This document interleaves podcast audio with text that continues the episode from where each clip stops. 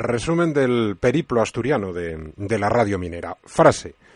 Cuando las barbas de tu vecino en Asturias temen que, lo que está ocurriendo en León sea el, el, ensayo de lo que luego sucederá allí. Es la frase con la que enmarcamos este programa, pero hay otra. Es positiva. La hemos conocido hace un momentito. Este jueves 7 de marzo a las 5 de la tarde, el secretario de Estado de Energía recibe a los sindicatos. Por fin. Veremos qué ocurre. Bienvenido, bienvenida a Radio Minera.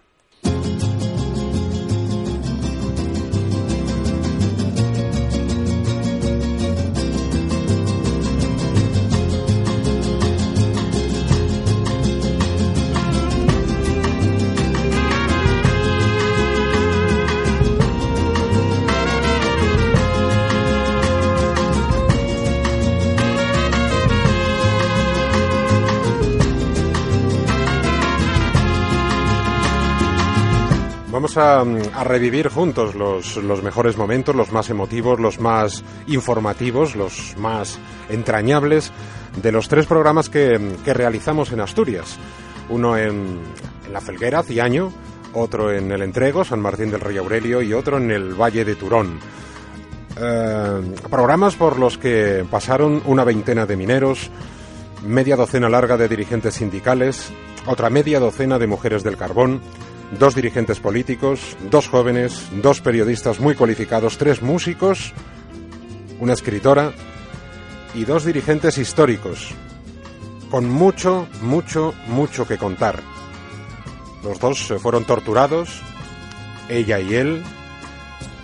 Los dos fueron encarcelados, fueron deportados, lucharon y dieron ejemplo cuando, cuando la huelgona del 62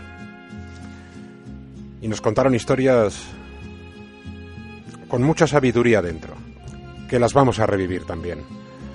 Esto es Radio Minera, programa resumen de, del periplo asturiano, de la ruta del carbón en tierra asturiana. Y al igual que hicimos con el resumen de León, repasaremos la situación, la solución, las alternativas.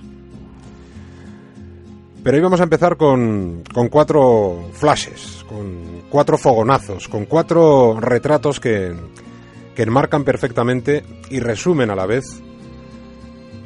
todo lo que vimos, sentimos y escuchamos en Asturias. El primer flash es la fotografía del ahora mismo en la minería asturiana. Habla Javier Bauluz, fotoperiodista. Yo creo que una de las fotografías que está en, la, salida de, la marcha minera en, Mieres, que es un, retrato de grupo, digamos, salen 8 o 10 mineros con los cascos y así como con los brazos cruzados esperando el momento para salir. Yo creo que ese retrato es muy es muy claro, hay que verlo. En la radio es más complicado ver algunas cosas y, y, por lo tanto explicarlas, ¿no? Pero creo que se ve ese, ese orgullo, esa determinación, eh, bueno, que, ahí está, y, se ve en esa foto y en otras, en otras muchas también. Esa es la fotografía del ahora mismo en, Asturias. Javier Rauluz, junto con Marcos Martínez, están promocionando ahora mismo un libro obligatorio, Resistencia Minera. Bueno, pues esa es la fotografía del ahora mismo minero en Asturias. La segunda foto, el segundo flash, el segundo fogonazo, es el resumen de, de la situación actual de la minería en Asturias. Situación crítica. Habla Jaime Martínez, el secretario general de Minería de Comisiones Obreras en la Federación de Industria Asturiana. Jaime Martínez. Situación crítica en Asturias. La empresa pública está en la misma situación que la empresa privada. O sea, la empresa pública la gente tiene que tenerlo claro, porque nosotros lo decíamos al principio de la huelga, recibe subvenciones públicas igual que las empresas privadas. Si esas subvenciones se recortan, pues vamos a pasar las mismas necesidades. De hecho, mm, en la empresa pública pues ya se están notando, ¿no? Hay gente de contratas que han, los han despedido, no se les han renovado en algunos casos los contratos ¿Por qué? Porque no hay económicamente, no hay recursos y en el momento que no hay recursos, pues siempre lo paga en este caso el escalón más débil, que no deja de ser más que los trabajadores. Primero son las subcontratas, pero aquí que nadie descarte que, que vengan pues a lo mejor con alguna medida también para el personal de la empresa pública. La mayoría de la gente que trabaja en la empresa pública pues tiene un padre, un abuelo, un tío, un amigo. No te preocupes que eso lo arreglan, lo arreglan, pero es que ahora mismo estamos en lo último. Yo diría, mm, de quien hay que hacer caso en este caso y de las organizaciones sindicales, que son los que negocian y conocen bien la realidad. Se está en una situación dramática y caótica en la empresa pública. Eso en León. Eso en Asturias. En León, ya sabes, lo contábamos ayer. Eh, apenas 75 mineros están trabajando ahora mismo en todas las comarcas mineras de León. 3.000 en paro, bien definitivo o bien temporal. Y en Asturias ya has escuchado, situación dramática, situación crítica, cuando las barbas de tu vecino... Bueno, pues para lo que pueda pasar en Asturias y para lo que ya está pasando en León, un, un tercer fogonazo, un tercer flash, un tercer retrato de los de anotar y de los de guardar porque el cierre de las minas tiene que ser un cierre ordenado y tutelado. Presta atención a las explicaciones que, en Turón nos daba el alcalde de Mieres, minero, Aníbal Vázquez. Tiene que haber un cese ordenado de actividad. Este cantar de Vitorino, que digan a todos a la puta calle, no, que no ya así alguien le deja hacerlo. No, pero bueno, pero, el, problema es que, eh, eh, decir, el gobierno español, que te cuento a continuación que, que, también los Estados miembros deben tomar medidas para aliviar las consecuencias sociales y regionales de cierre de estos mines. ¿Entiendes? O sea, que te digo yo que, y que no puedes hacerlo como te dé la gana. Otra cuestión es que quieres hacerlo como te dé la gana. claro, como, eh, aquí como teniendo mayoría absoluta, pues hacer lo que quieras. Aníbal Vázquez, alcalde de Mieres y minero. Y el cuarto flash, el cuarto fogonazo, el cuarto retrato es coincidente también con, muchos de los que escuchaste y escuchamos juntos en Tierras de León. Hay carbón. El carbón tiene futuro. Ana Sánchez es minera. Lo que está claro y es que sí tenemos producto autóctono porque tenemos que consumir algo de fuera. Los españoles somos así de listos. Eh, por ejemplo, en Alemania cerraron las minas porque ahora las, están decidiendo volver a abrirlas. Será porque tienen un futuro y alguien vio que tenía un futuro. Porque aquí en Asturias no lo ven. Que el carbón de aquí tiene futuro. Que, nos dejen extraerlo y que consuman lo de aquí. ¿Por qué tenemos que consumir de Alemania o de otros países? ¿Para enriquecer a los ricos? No, señores, enriquezcan a los obreros, que ya los que ya falta. Ana Sánchez, minera de, Pozo María Luisa, de Ciañu. Estás escuchando Radio Minera, resumen de los programas que emitimos en la ruta asturiana del carbón.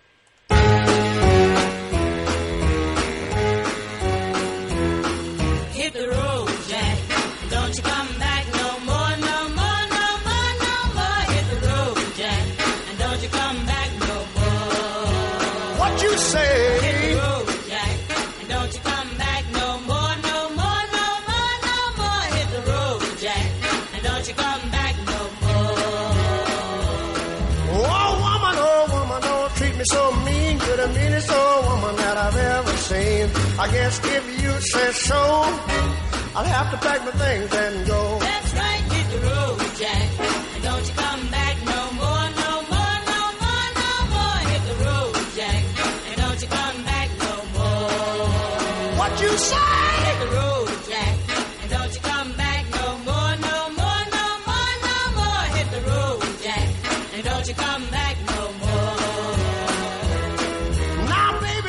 Bueno, como te decíamos, en, los programas que realizamos en, Asturias, em, tuvimos el privilegio, el honor y el placer de compartir micrófono con una veintena de, mineros.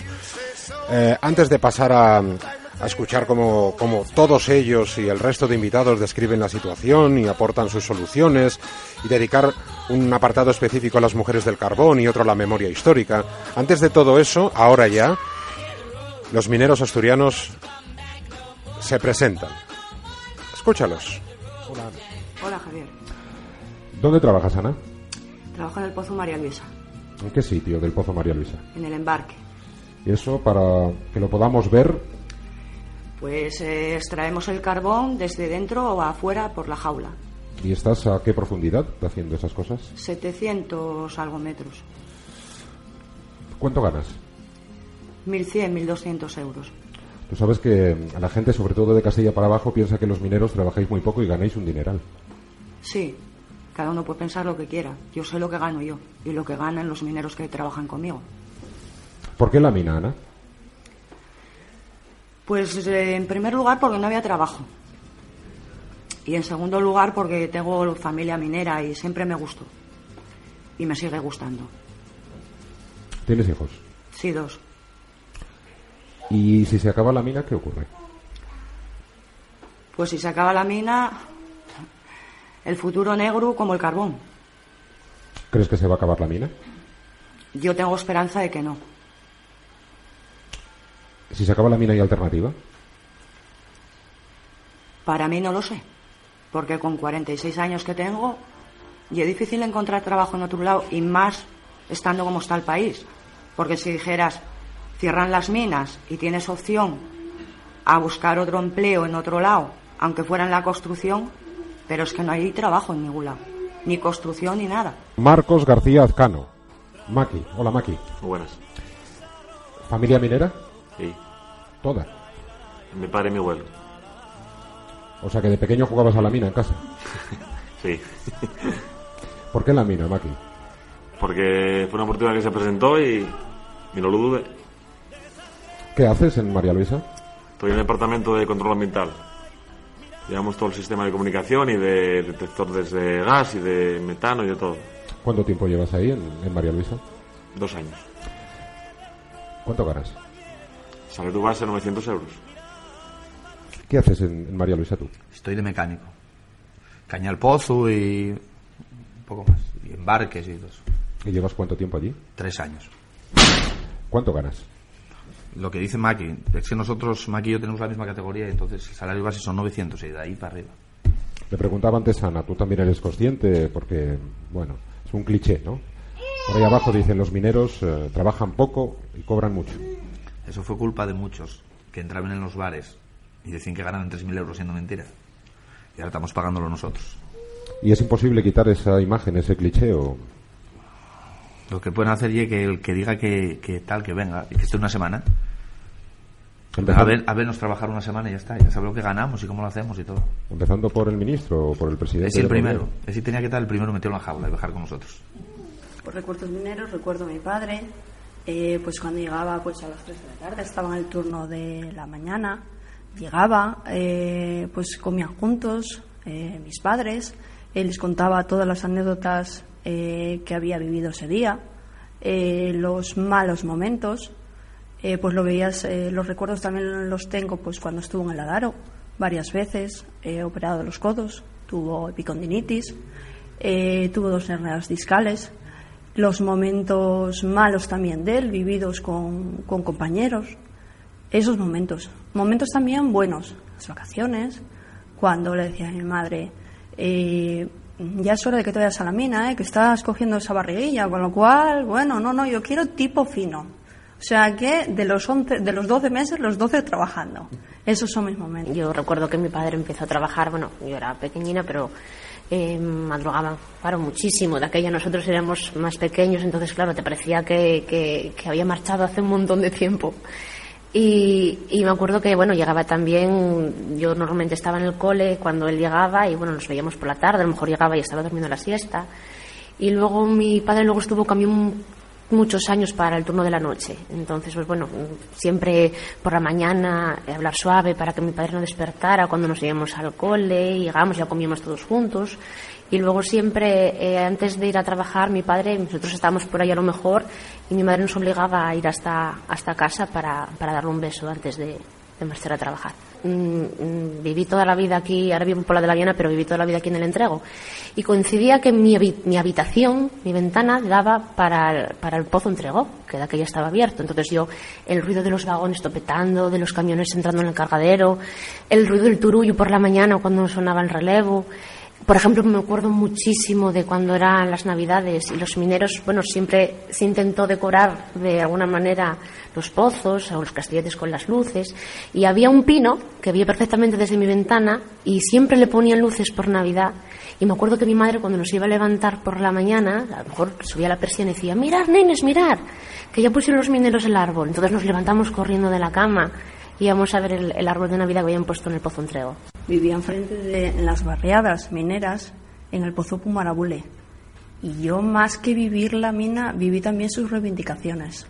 Yo me acuerdo de unas navidades donde mi padre fue uno de los enterrados, porque en aquella época eh, pues estaban negociando un precio para la rampla, en ella estaban también negociando los sindicatos y bueno, pues su única manera de reivindicar pues consideraban que era encerrarse en el pozo. Entonces, bueno, nos, eh, nos acercamos las familias allí a estar con ellos, a que nos vieran. Y bueno, las navidades sí que las recuerdas. Aparte, pues eh, nosotros también teníamos derecho al economato de UNOSA.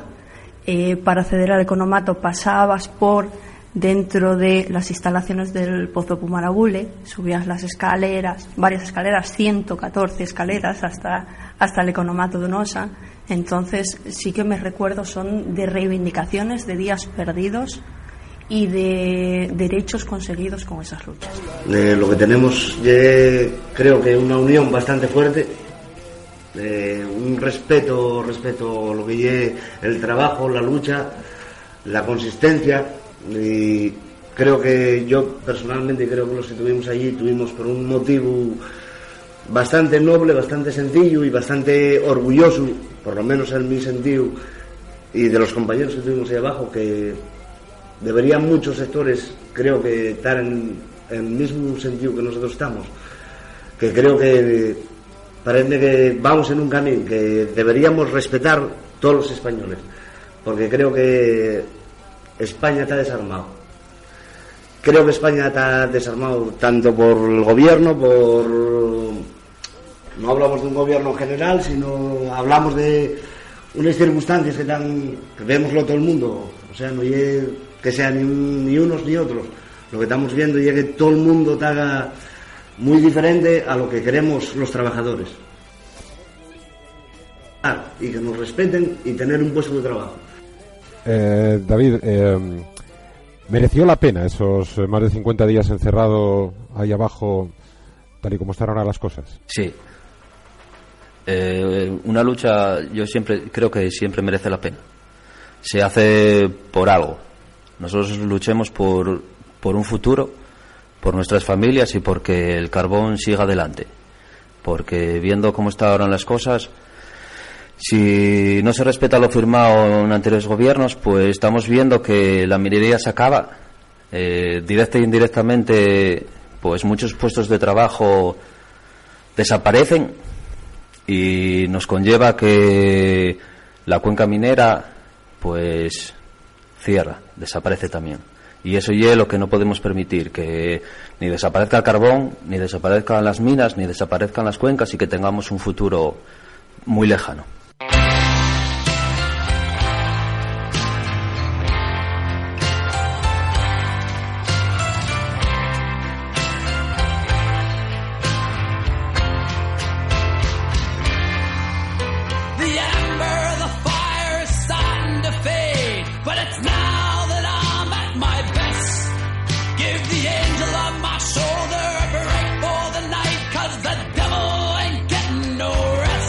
David y Roberto estuvieron más de 50 días encerrados en el Pozo Candín mientras, mientras la Marcha Negra. Como también recordarás en León, ¿no? Encerrados en el Pozo Santa Cruz. Mineros protestando por, por sus derechos, por su, por su dignidad. Mineros, Ana, Maki, Diego, Jaime, Abelino, Blanca, María, José Luis, Manuel, Roberto, David, Concha, Ignacio, Aníbal.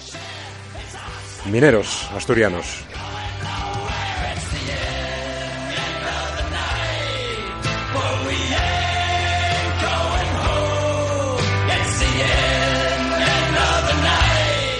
Y todos ellos, pero también los dirigentes sindicales, las mujeres del carbón, los dirigentes políticos, los jóvenes, los periodistas, los músicos y artistas, la escritora, los históricos, todos ellos describen para Radio Minera, en los programas que realizamos en, en las comarcas mineras asturianas, describen la situación minera en Asturias tiene que ser a fuerza de, de lucha, como lo hicimos antes, porque si nosotros conseguimos lo que conseguimos fue gracias a la lucha en la calle. y fue constante. Y te lo tienes que creer la lucha. Y tienes que ser muy consciente porque es muy dura. Y no se, y no se gana en dos días. Eso hay que seguir y seguir hasta que se consiga. Y en la calle. Porque es lo único que nos queda, la calle. Aquí tenemos una crisis endémica ¿eh? y una crisis del carbón permanente, donde desde hace un montón de años siempre quisieron cerrar las mines.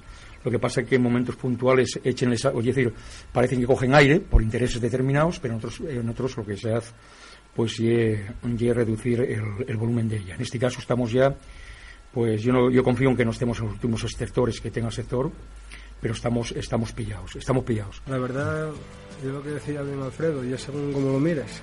Si lo miras con optimismo, pues todavía te queda una pizca de ganas de tirar para adelante, de creer. Pero si lo ves como en verdad está la cosa, somos una generación perdida que no tiene prácticamente a dónde ir ni qué hacer aquí en Les Cuenques prácticamente. Les Cuenques, perdón por la palabra, pero los Cuenques mineros ahora mismo son les putes de este país. Mientras la cosa fue bien, mientras fue guapa, aquí tu Dios se aprovechó de ello y ahora ya dais la palmadina en la espalda y echala a bailar por ahí a los leones, porque prácticamente no tenemos perspectivas absolutamente de nada. Nosotros somos una generación perdida que vivimos de, los fondos mineros y de beques y telares y era llegar a casa, pedía papa, quiero esto y las regulaciones pagabanlo todo. Somos una generación muy preparada, pero no tenemos prácticamente a dónde ir, porque esos fondos, la reestructuración esa que tenía que haber hecho, se tan guapa, no hay nada. Muchos polideportivos, muchos paseos, eh, muchas empresas fantasma, eh, muchos polígonos que se levanten y son escombreres, hay anaínes con calles muy guapas, pero las empresas no están, entonces, ¿dónde vamos a ir nosotros? No, está en una situación crítica, sin paliativos, está en una situación muy crítica. ¿Eh? Eso y así, el ministro, vamos, el ministro este bueno, los días y, retrotrayéndonos al mes de julio, eh, donde, donde decía que había negociación con los sindicatos cuando era incierto, donde llegó un momento que dijo lo del 12 no hay nada más que hablar y queremos hablar del, del plan 2013-18. Una vez que llegamos en el mes de septiembre nos sentamos en la mesa, el 13-18 no existe porque, porque resulta que no había plan, luego que envió el plan a Bruselas, luego que no lo envió. Eh, el, el presidente de la SEPI diciendo que la empresa pública está en liquidación, luego sale el ministro de Hacienda diciendo eh, todo lo contrario. Vamos a ver, estamos asistiendo a un continuo despropósito por parte de este gobierno, ¿eh? con mentiras, con, demagogia, etcétera, etcétera. No, no hay por dónde lo coger, con lo cual somos muy escépticos, ¿eh? porque bueno, ahora estamos en un impasse ahí, parece relativa tranquilidad, porque bueno, el secretario de Estado, yo no sé, cierto, oye, que cambió unos días aquí, sí cambió un poco la actitud, ¿no? Yo no sé si pues a, raíz de unos sobres, pues no sé qué yo lo que pasa, pero sí que cambió la actitud, por lo menos son más receptivos y ahora hay una mesa, veremos a ver, en la que en la, en la que sentamos, no lo sé, y alrededor de la cual podamos negociar algo. No lo sé, somos escépticos, vamos a esperar. Yo soy hija de minero, soy esposa de minero y tengo dos hijos en la mina. Mujeres del carbón. ¿Y si se acaba la mina? Pues si se acaba la mina, no se lo haremos, lo que todos, pues tendremos que emigrar o quedar aquí cuatro y bueno, detrás de la minería pues va todo lo que hay alrededor, tiendas, eh, colegios, todo. Eh, a la prueba está de que bueno, en las cuencas mm, de a 10 años para acá y bueno, pues una de cuatro partes, una ya se fue. Se ha llegado esto por una gestión no mala, sino peor, mucho peor porque con eh, hay otros hay ejemplos muy claros en Alemania Bochum por ejemplo ¿no? de, de, minería. Ya no voy a hablar incluso de que podría seguir eh, trabajando. Alfredo González músico. Por supuesto. Pero ya incluso hablando de reconversión en otros sitios las cosas se han hecho muchísimo mejor. Y aquí pues el ejemplo claro por ejemplo de los fondos mineros que se debieran haber utilizado para otras cosas pues en muchos casos se utilizaron para pagar la beca de Miami para ir a aprender inglés de, de un montón de gente ¿no? No voy a decir que la autovía minera esté mal, porque muchas veces me aprovecho de ella, pero yo creo que lo que primaba era eh, generar puestos de trabajo y aquí no se ha hecho. Entonces, supongo que lo, que lo que ha pasado es que las cosas se han hecho muy mal. Desgraciadamente, estamos en una comarca donde hay fondos mineros y toda esta película que se nos cuenta con la reconversión de, la zona minera, eh, usando estos fondos, eh, pues es un paraíso para, Sheila, joven, parada. cazar subvenciones. Eh, vienen empresarios de la mano de los gobiernos que, que gestionan estos fondos eh, crean de cara al público unos puestos de empleo, pero a su vez están creando desempleo, porque una vez se acaba, se acaba el convenio de esa subvención, los trabajadores quedamos en la calle. No, de, de decepciones en Turón sabemos bastantes. Porque Pablo Rodríguez. hay numerosos proyectos. Bueno, Plataforma Juvenil Turón. Y, y ninguno está cumplido. Bajas al polígono ahí donde Diasa y, y un desierto. No hay nadie allí. Que aquí un joven que, que puede trabajar. Pues en un bar. O coges un bar porque eh, o montas un negocio tú propio, pero poca la salida que hay aquí. Eh, si os dejaran hacer a los jóvenes autogestión juvenil, ¿qué haríais aquí en el Valle? Pues depende de los recursos que nos dieran, porque claro, por ideas yo creo que lo principal sería intentar crear, empleo aquí, porque porque la gente marcha y dentro de unos años no va a quedar nadie, porque no se puede no puedes mantener aquí un, un empleo y con lo cual no vas a poder mantener una casa aquí porque eh, luego si tienes que salir fuera vas a gastar mucho más eh, para ir a trabajar y vas a acabar marchando a vivir fuera. Hay una cosa, eh, no nos podemos olvidar que los secretarios de Estado, ante algún exministro, hay que ver dónde están. Jaime O sea, Martínez. dejan la política y todos participan, o provienen de las eléctricas o vuelven para las eléctricas. Comisiones Las obreras. eléctricas son quienes terminan de gobernar el tema del carbón. Ellos, como no tienen sinceramente sentimientos ni ningún tipo de raíz, lo único que les interesa y el tema económico, pues dicen, lo traigo de Colombia. De poco me preocupa a mí si allí murieron 50, 100, 200 personas en un accidente. No les preocupa porque lo único que miran es su cuenta de resultados. Cuanto mejor sea esa cuenta de resultados, más beneficios tienen ellos. Y esa es la única explicación que hay, que desde luego esa nunca te la van a reconocer en ningún sitio. Volveríamos a estar en la misma situación que estuvimos en el año 2009 y 2010. Pero claro, es que las eléctricas sinceramente son como los empresarios, son insaciables. O sea, mm, como decimos aquí en Asturias, no se fartucan de ganar. O sea, que aquí hay un dicho también, que no se fartuca comiendo tampoco viendo, ¿no? Entonces estos señores no se fartucan nunca. Y ahora pues esto sale todo con el céntimo verde y si antes ganaban tres, pues ellos quieren seguir ganando cuatro y sus beneficios tienen que seguir siendo los mismos. Desde luego las cautelares, ¿a qué nos llevaría? Nos estrangularía porque las empresas dejarían de sacar carbón. Si no tienes a quien venderlo, ¿para qué lo produces, no? Estamos en Radio Minera. Esa es la situación de la minería ahora mismo en Asturias.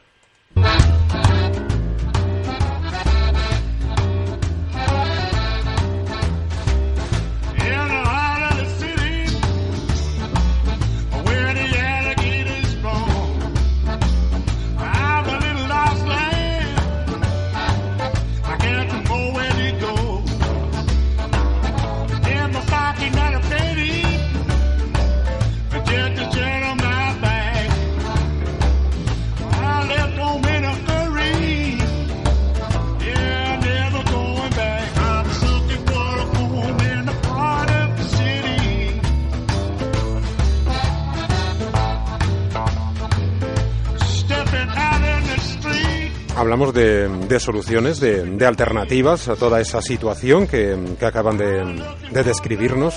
Soluciones, alternativas en Asturias. Hablan todos los invitados, músicos, escritores, periodistas, mineros, dirigentes sindicales, dirigentes políticos, mujeres del carbón. Soluciones, alternativas. Ojo a lo que dicen los históricos. Radio Minera.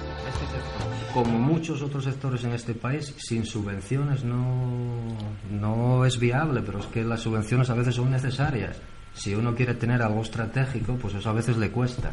Pero no solo en el sector del carbón, el sector del carbón, el transporte, en defensa mismamente, que también salió, pues es algo que debe ser público y debe de estar bajo los paraguas siempre de lo público. Es alternativa y es necesaria la alternativa.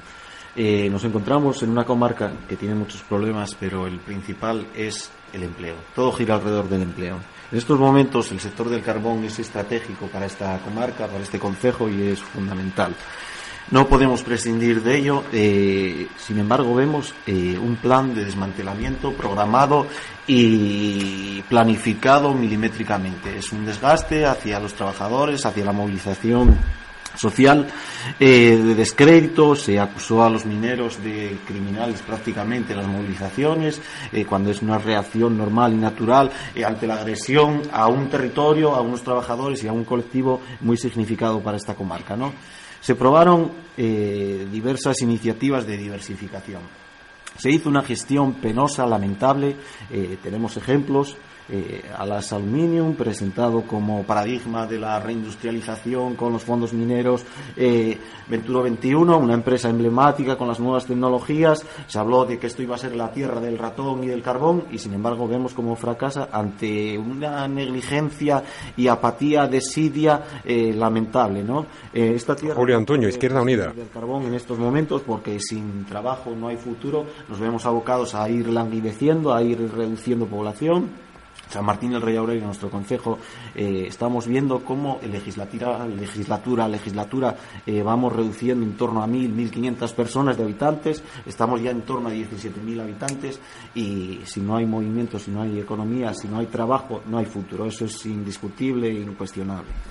Eh, nosotros decimos hay que compaginar eh, eh, pues pues la minería la minería como sector estratégico dentro de un mix energético que, que a ver si este gobierno de alguna vez se sienta a hablar eh, con, con empleos alternativos. Claro que sí eh, y desde luego eh, poniendo pues pues eh, aquellas medidas que eviten precisamente lo que la compañera está comentando de, de, de cazasubvenciones etcétera etcétera ¿no? que, que ocurrieron. Pero bueno esos son los políticos lo que los que los que tienen que decirlo Aquí yo eh, pienso que eh, yo eh, a veces, eh, no digo que se habla ligera, hablase, no sé si del Alcalde de Mieres. o de fijándose más allá. Yo estoy dispuesto a discutir de quien quiera del tema del fondo minero. Los fondos mineros valieron. Otra cuestión, ya que efectivamente, claro que hubo cosas que se hicieron mal. Hubo algo fundamental que yo vengo repitiendo un tiempo, que tú cuando, cuando das eh, dinero a una empresa para que, para que se ubique en un territorio minero, tienes que hablar de permanencia, no de empleo. Y dice, usted tiene que estar aquí 25 años, y si usted no está 25 años, que son los que a lo mejor necesita alguien para jubilarse, ¿entiendes? Usted, no, usted tiene que devolver todas las ayudas. El problema es que fuimos al empleo. Entonces, ¿qué ocurre? Muchas empresas por aquí empezaron con, con Bueno, al 85 empleo, y, y mucho, para coger más ayudas. Mucho también fue la subvención, ¿no? No, no, pero con la subvención. tú cuando- te- y- no, pero con la subvención, no, pero la subvención tú tienes que tener, tú tienes que tener algo físico. O sea, no puedes presentar algo virtual, no, algo físico. El contrato que tienes con una empresa en permanencia en el territorio. Porque tú de mano dices, no, eh, en función, entonces mete entre 80 tíos para chupar el mayor número de, subvenciones. Después de que entre los 35.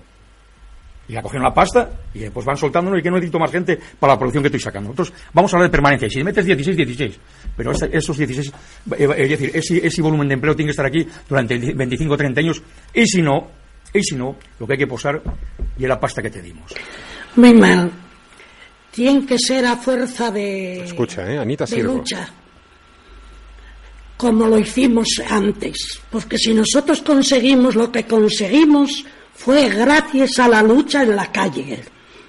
Y fue constante. Y te lo tienes que creer la lucha. Y tienes que ser muy consciente porque es muy dura. Y no se, y no se gana en dos días. Eso hay que seguir y seguir hasta que se consiga. Y en la calle. Porque es lo único que nos queda, la calle. Volvemos a los tiempos antiguos. Otro histórico. Subimos a los árboles otra vez, como Ignacio Peón. en la historia, y, y a partir de ahí empezamos otra vez el mismo camino. Porque aquí y es lo que hay. Y la competitividad en el mundo ya es cada vez más agresiva. Y eso trae todos los males que, que- que van a haber ahora, que hay ahora y que va a haber en el futuro, cada vez más gordos. Esto es una crisis internacional y una crisis de sistema. Y no nos llamamos a engaños. Tiraba para adelante. Ya te dije antes que la guerra de los seis días valiómos para ayudamos en el carbón. Que hay que montar una guerra para que... Bueno, una guerra, eliminar gente. Es, el sistema ya así, funciona así. Y ahora, ahora, ahora, yo, yo no veo, yo no veo, yo no veo. Entonces yo creo que Túnez sí que hay futuro, creo que se puede arrimar el hombro y que se, creo que se pueden hacer muchas cosas y, y- y que se demuestra cada X tiempo que, que estamos vivos. Eso es lo que dice mi yo optimista, que es el que tengo ahora. El yo pesimista te diría que esto es una puta mierda, que hay que coger un fusil y cargárselos a todos.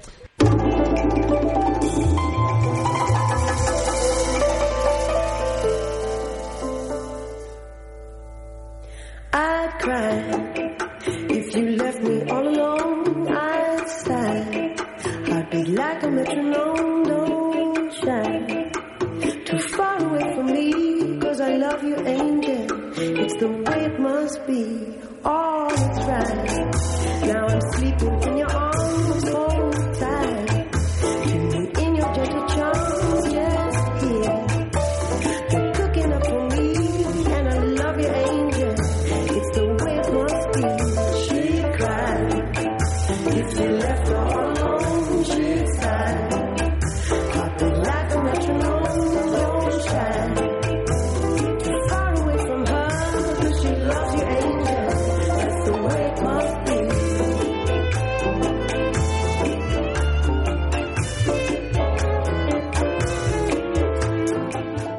Gritaría es el título de, esta canción con la que vamos a poner un punto y seguido en este programa resumen de, de, lo, de lo que sentimos, escuchamos y compartimos en Asturias.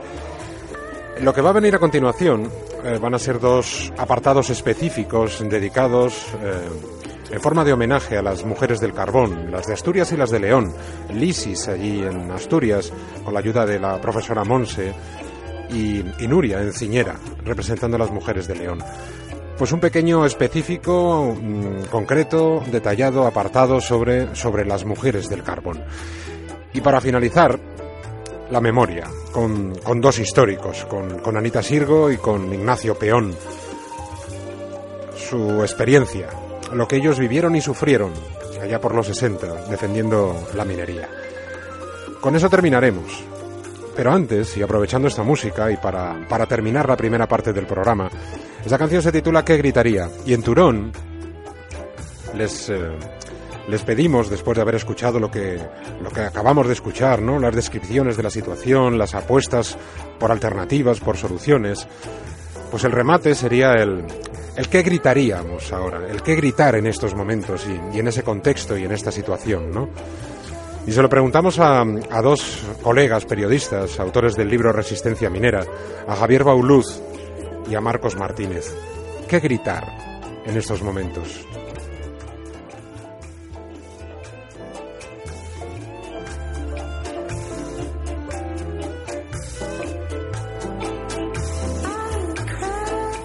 Yo gritaría, Quantic y, y Alice Russell. Eh, Javier Bauluz, ¿qué, qué gritaría?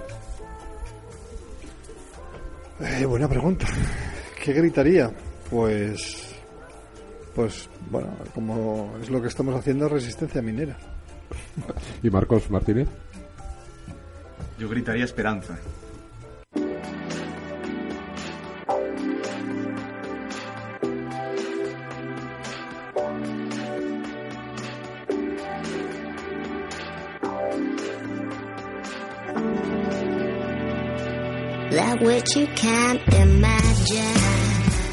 Resistencia y esperanza son los gritos que, que han abrochado la primera parte del programa y que valen lo mismo para Asturias que para León. Resistencia minera, esperanza minera. Y ahora con esta canción, Talismán, Helicopter Girl, El Ángel de la Ciudad, Angel City, pues lo dicho, el, el primero de los dos específicos en este, en este programa resumen, ¿no?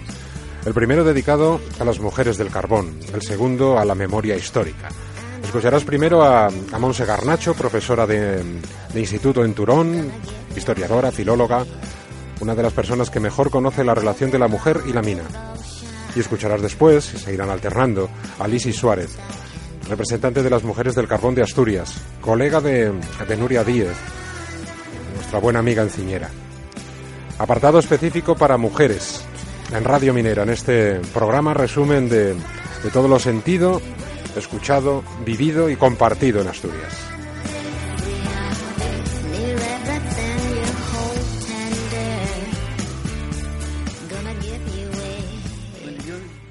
Que las mujeres, eh, como, eh, eh, acuérdome de aquella, eh, de, de aquello de, de Lisístrata y la guerra, de que, que entendéis las mujeres de lo de la guerra, y que contestaba, pues, más que vosotros, bocazas, tres veces más. Primero porque parimos, ¿eh?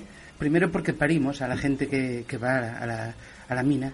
Segundo, porque somos los que tenemos que sostener toda la, estructu- toda la infraestructura y cocinar y amamantar y, y consolar y tener y, y- y tener y lavar la ropa y tal y, y tercero porque porque hay muchísimas mujeres directamente relacionadas con la mina y porque y porque pagan ellas la crisis muy directamente las mujeres pagan la crisis muy, muy- con muchísima más intensidad en, a vez- en algunos casos que los hombres Bueno, nosotras básicamente lo que hicimos y seguimos haciendo a día de hoy, porque ningún- quiero dejar claro que nosotros en ningún momento bajamos los brazos, es un poco intentar darle repercusión en los medios a todo el conflicto. ¿no? Entendemos que los sindicatos tienen, bueno, pues son unos entes que tienen sus maneras de negociar, de marcar tiempos. Nosotros un poco quisimos desvincularnos en ese sentido de decir, bueno, vamos a ir un poco por libres y seguir dándole bombo al tema y que no caiga en el olvido. Tal es así que mismamente el 23F en Madrid nosotros enviamos delegación nuestra, coordinada con la gente de León y de Aragón, que vamos, salió en casi todos los medios informativos. De hecho, la Nueva España se hizo eco, vamos, un par de días después, un periódico local, pero bueno, acabó haciéndose eco.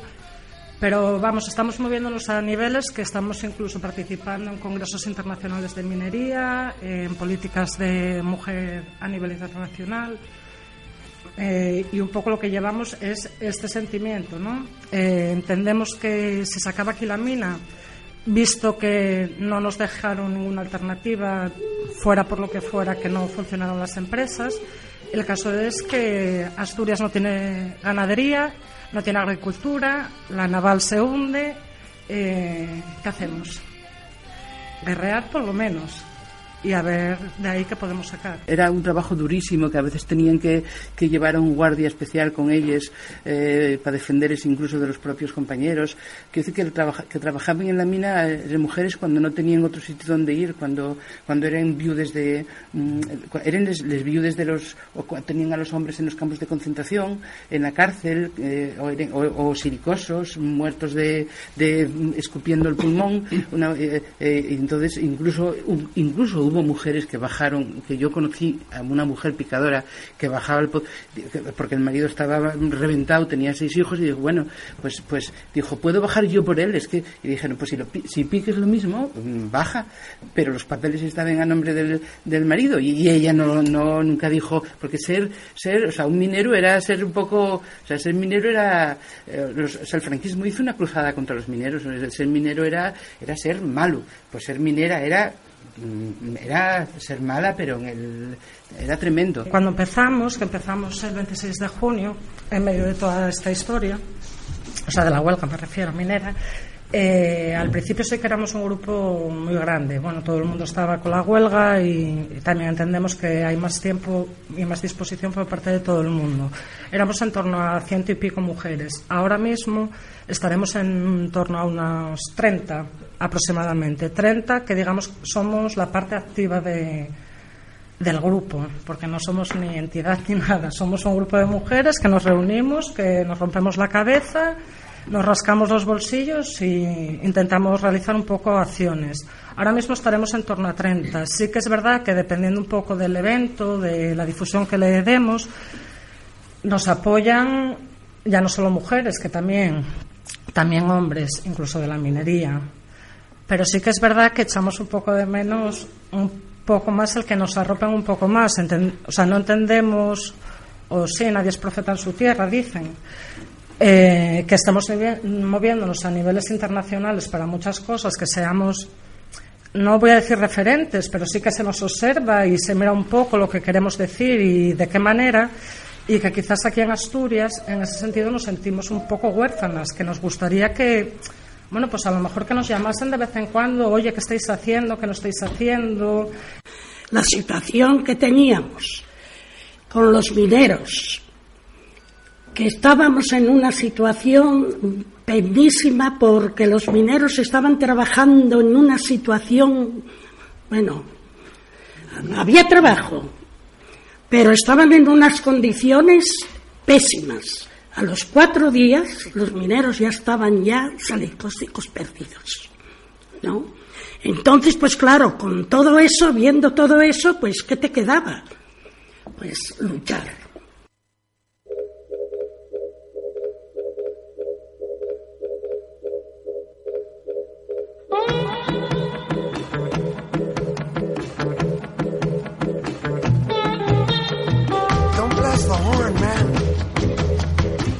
Just wrap their pants. She'll know it's you.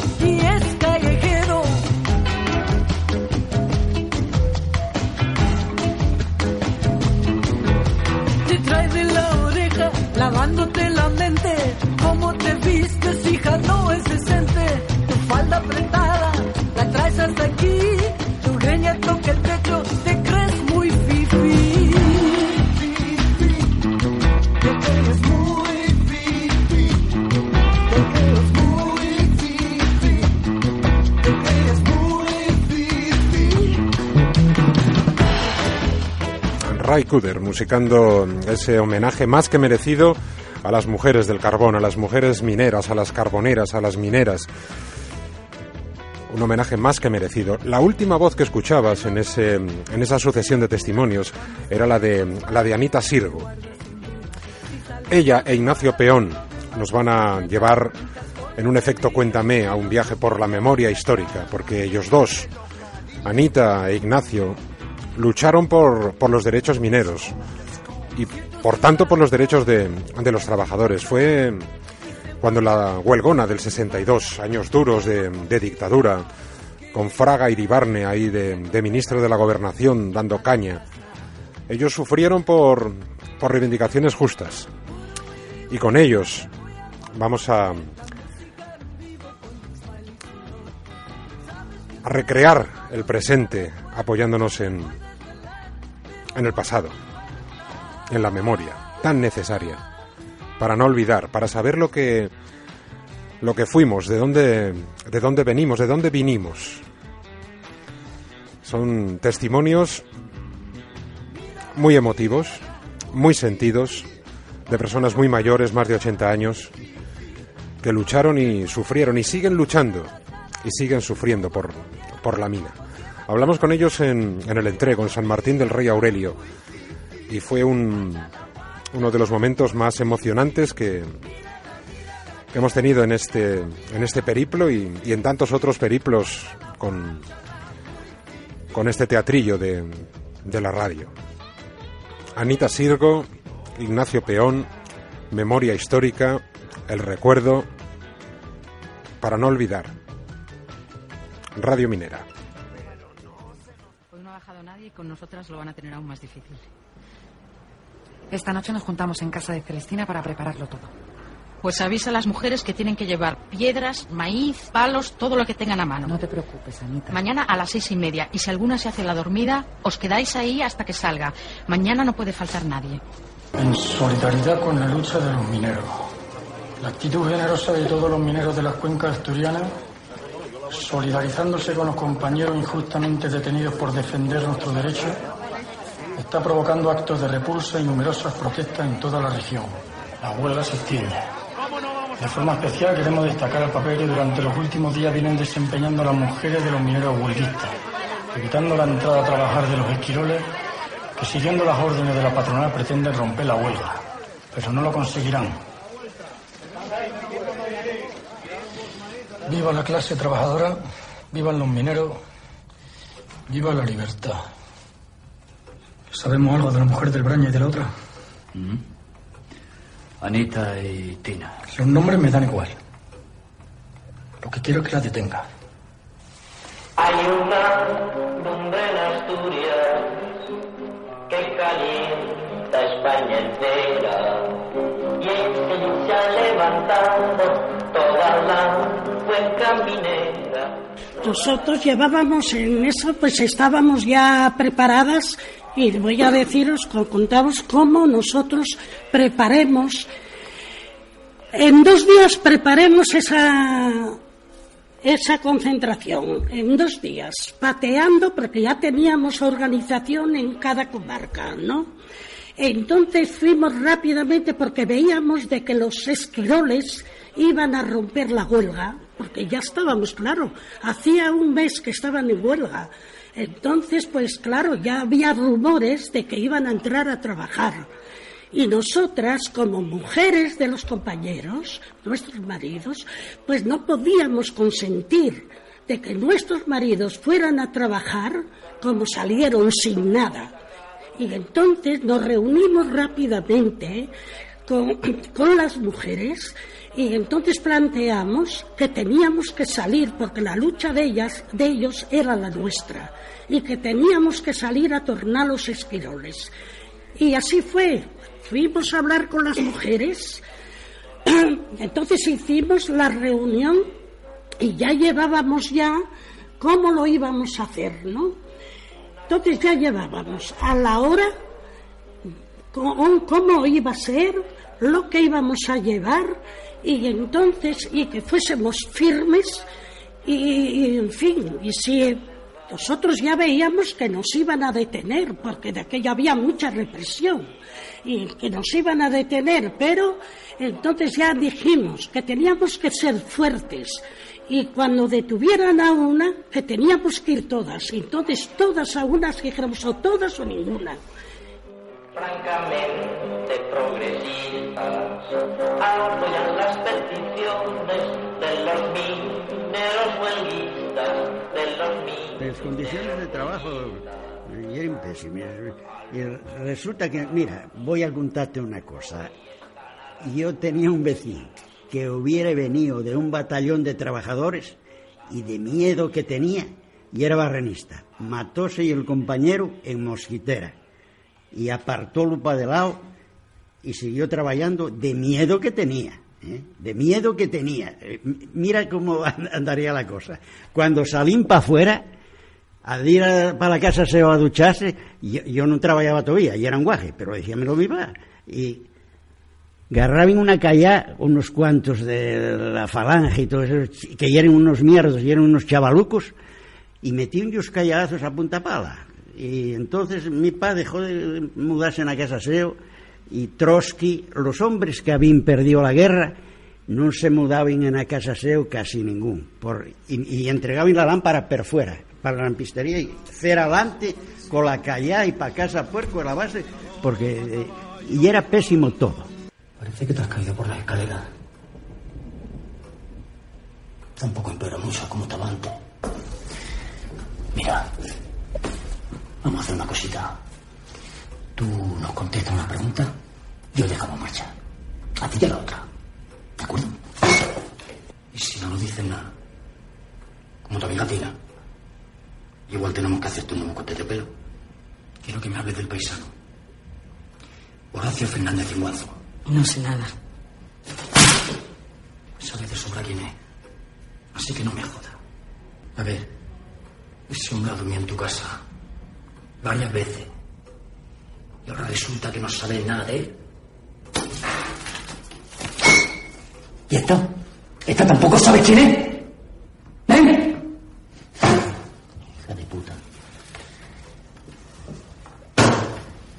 Hay que se nos pone a llorar. Como el marido. ¿Sabes qué? Si con él nos hemos divertido, contigo podemos hacer mucho.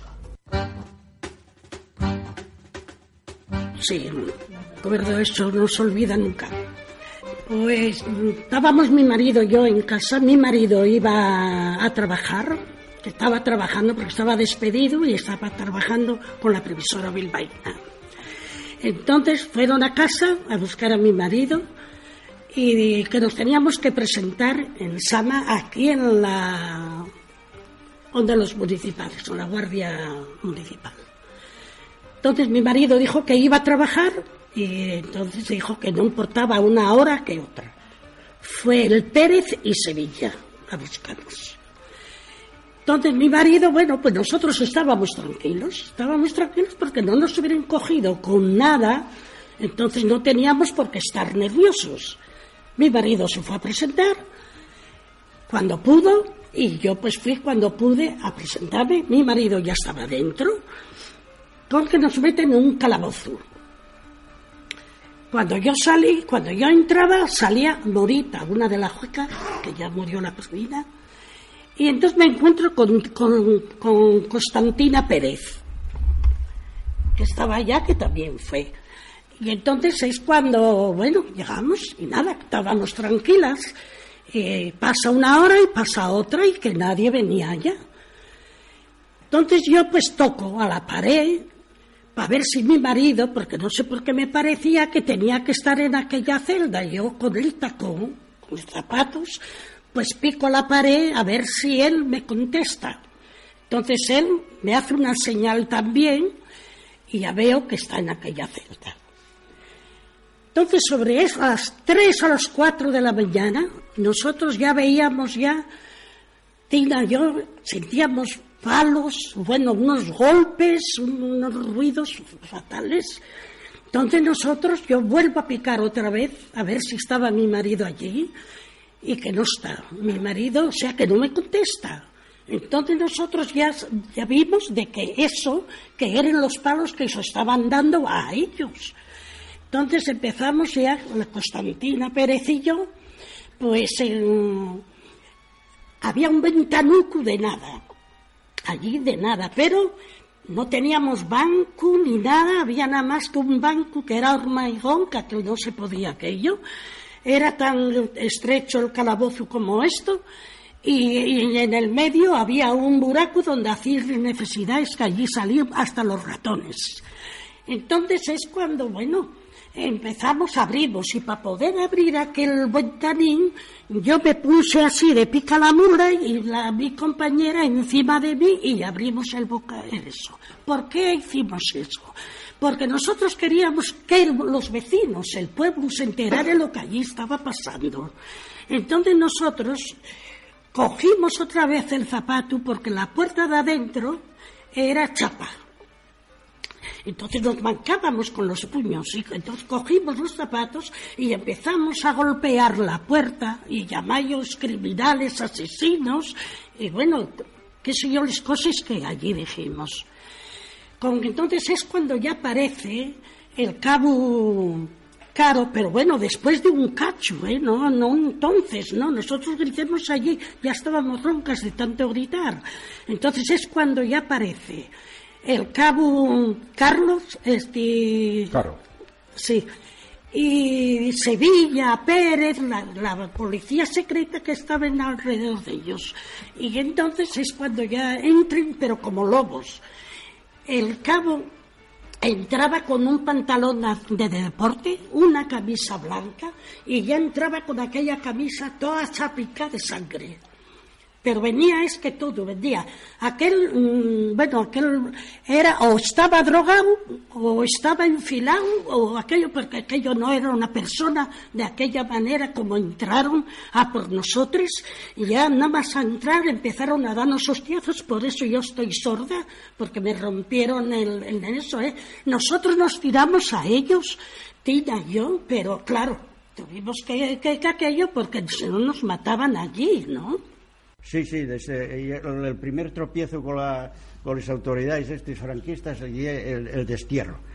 ¿A dónde te, te mandan? Eh, mandaronme a Valladolid, a Arrabal de Portillos, en la carretera Segovia, a, 11 ki- eh, a 21 kilómetros de Valladolid, cerca de Cuellar. ¿Y cuánto tiempo estuviste ahí deportado? Allí tuve nueve, eh, allí tuve tres meses y después quedamos libres para andar por toda España menos venir a Asturias. Estábamos desterrados de Asturias, pero podíamos andar por toda, la- por toda España y yo mm, marché para León, porque digo, en León hay mines y tal, y tenía la mujer allí, ya estaba casado y tenía un guaje, tenía la mujer allí y tal, dije, voy a ir hasta León y a ver si encuentro trabajo. Y dije al cabo de la Guardia Civil, oye, marcho a León, oye, no tengas miedo, vuelvo, porque déjalo a mujer y el guaje aquí, ¿eh?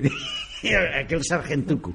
Y eh, yo pequeño, me cago en él. Cuando volví al paisano, ya estaba, dije, dice él, yo, no, te presentaste en ningún lado, no me llamaron aquí.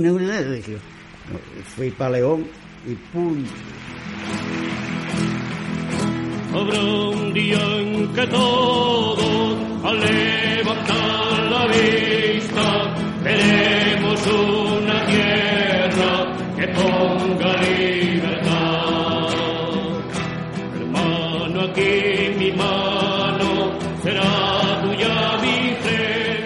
Lecciones de historia, de, dignidad, de valentía, de combatividad, de lucha.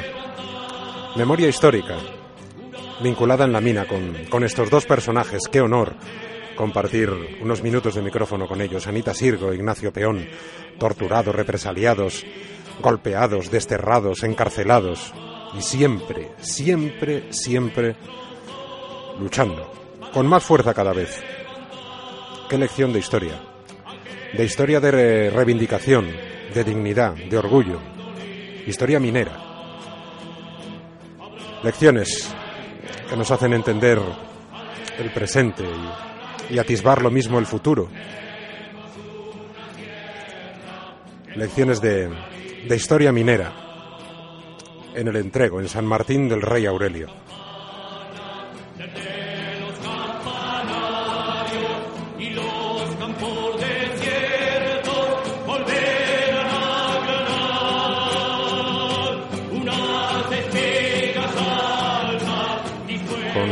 Con, media docena larga de mineros alrededor de ellos dos, boquiabiertos todos, escuchando con, con emoción esos recuerdos, esas vivencias, esos sufrimientos, ese combate, esa, esa lucha. En fin, creo que es un epílogo bonito, ¿no? A este periplo por las comarcas mineras de León y de Asturias y, y por supuesto, al viaje por Asturias.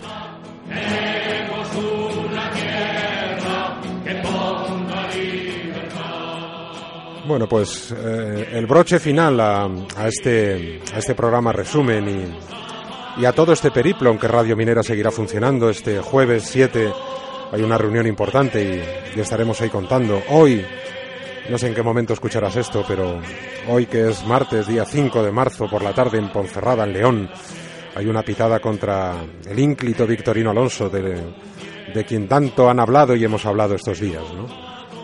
Por lo tanto, Radio Minera seguirá. Por supuesto que seguirá. Si tú quieres que siga, ya sabes que, que tu colaboración es imprescindible. Pero bueno, no me enrollo más. El punto final lo va a poner Anita Sirgo con otra lección de pasado, presente y sobre todo de futuro. De futuro minero. De futuro de lucha, de reivindicación, de orgullo y de dignidad. Te hablo Javier Manzano, encantado desde Radio Minera.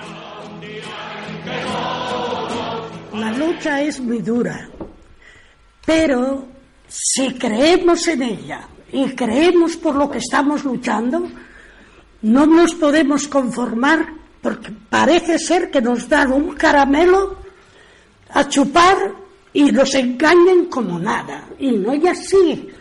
Lo estamos viendo día a día lo que está pasando. Entonces, yo pediría unidad, que nos unamos todos,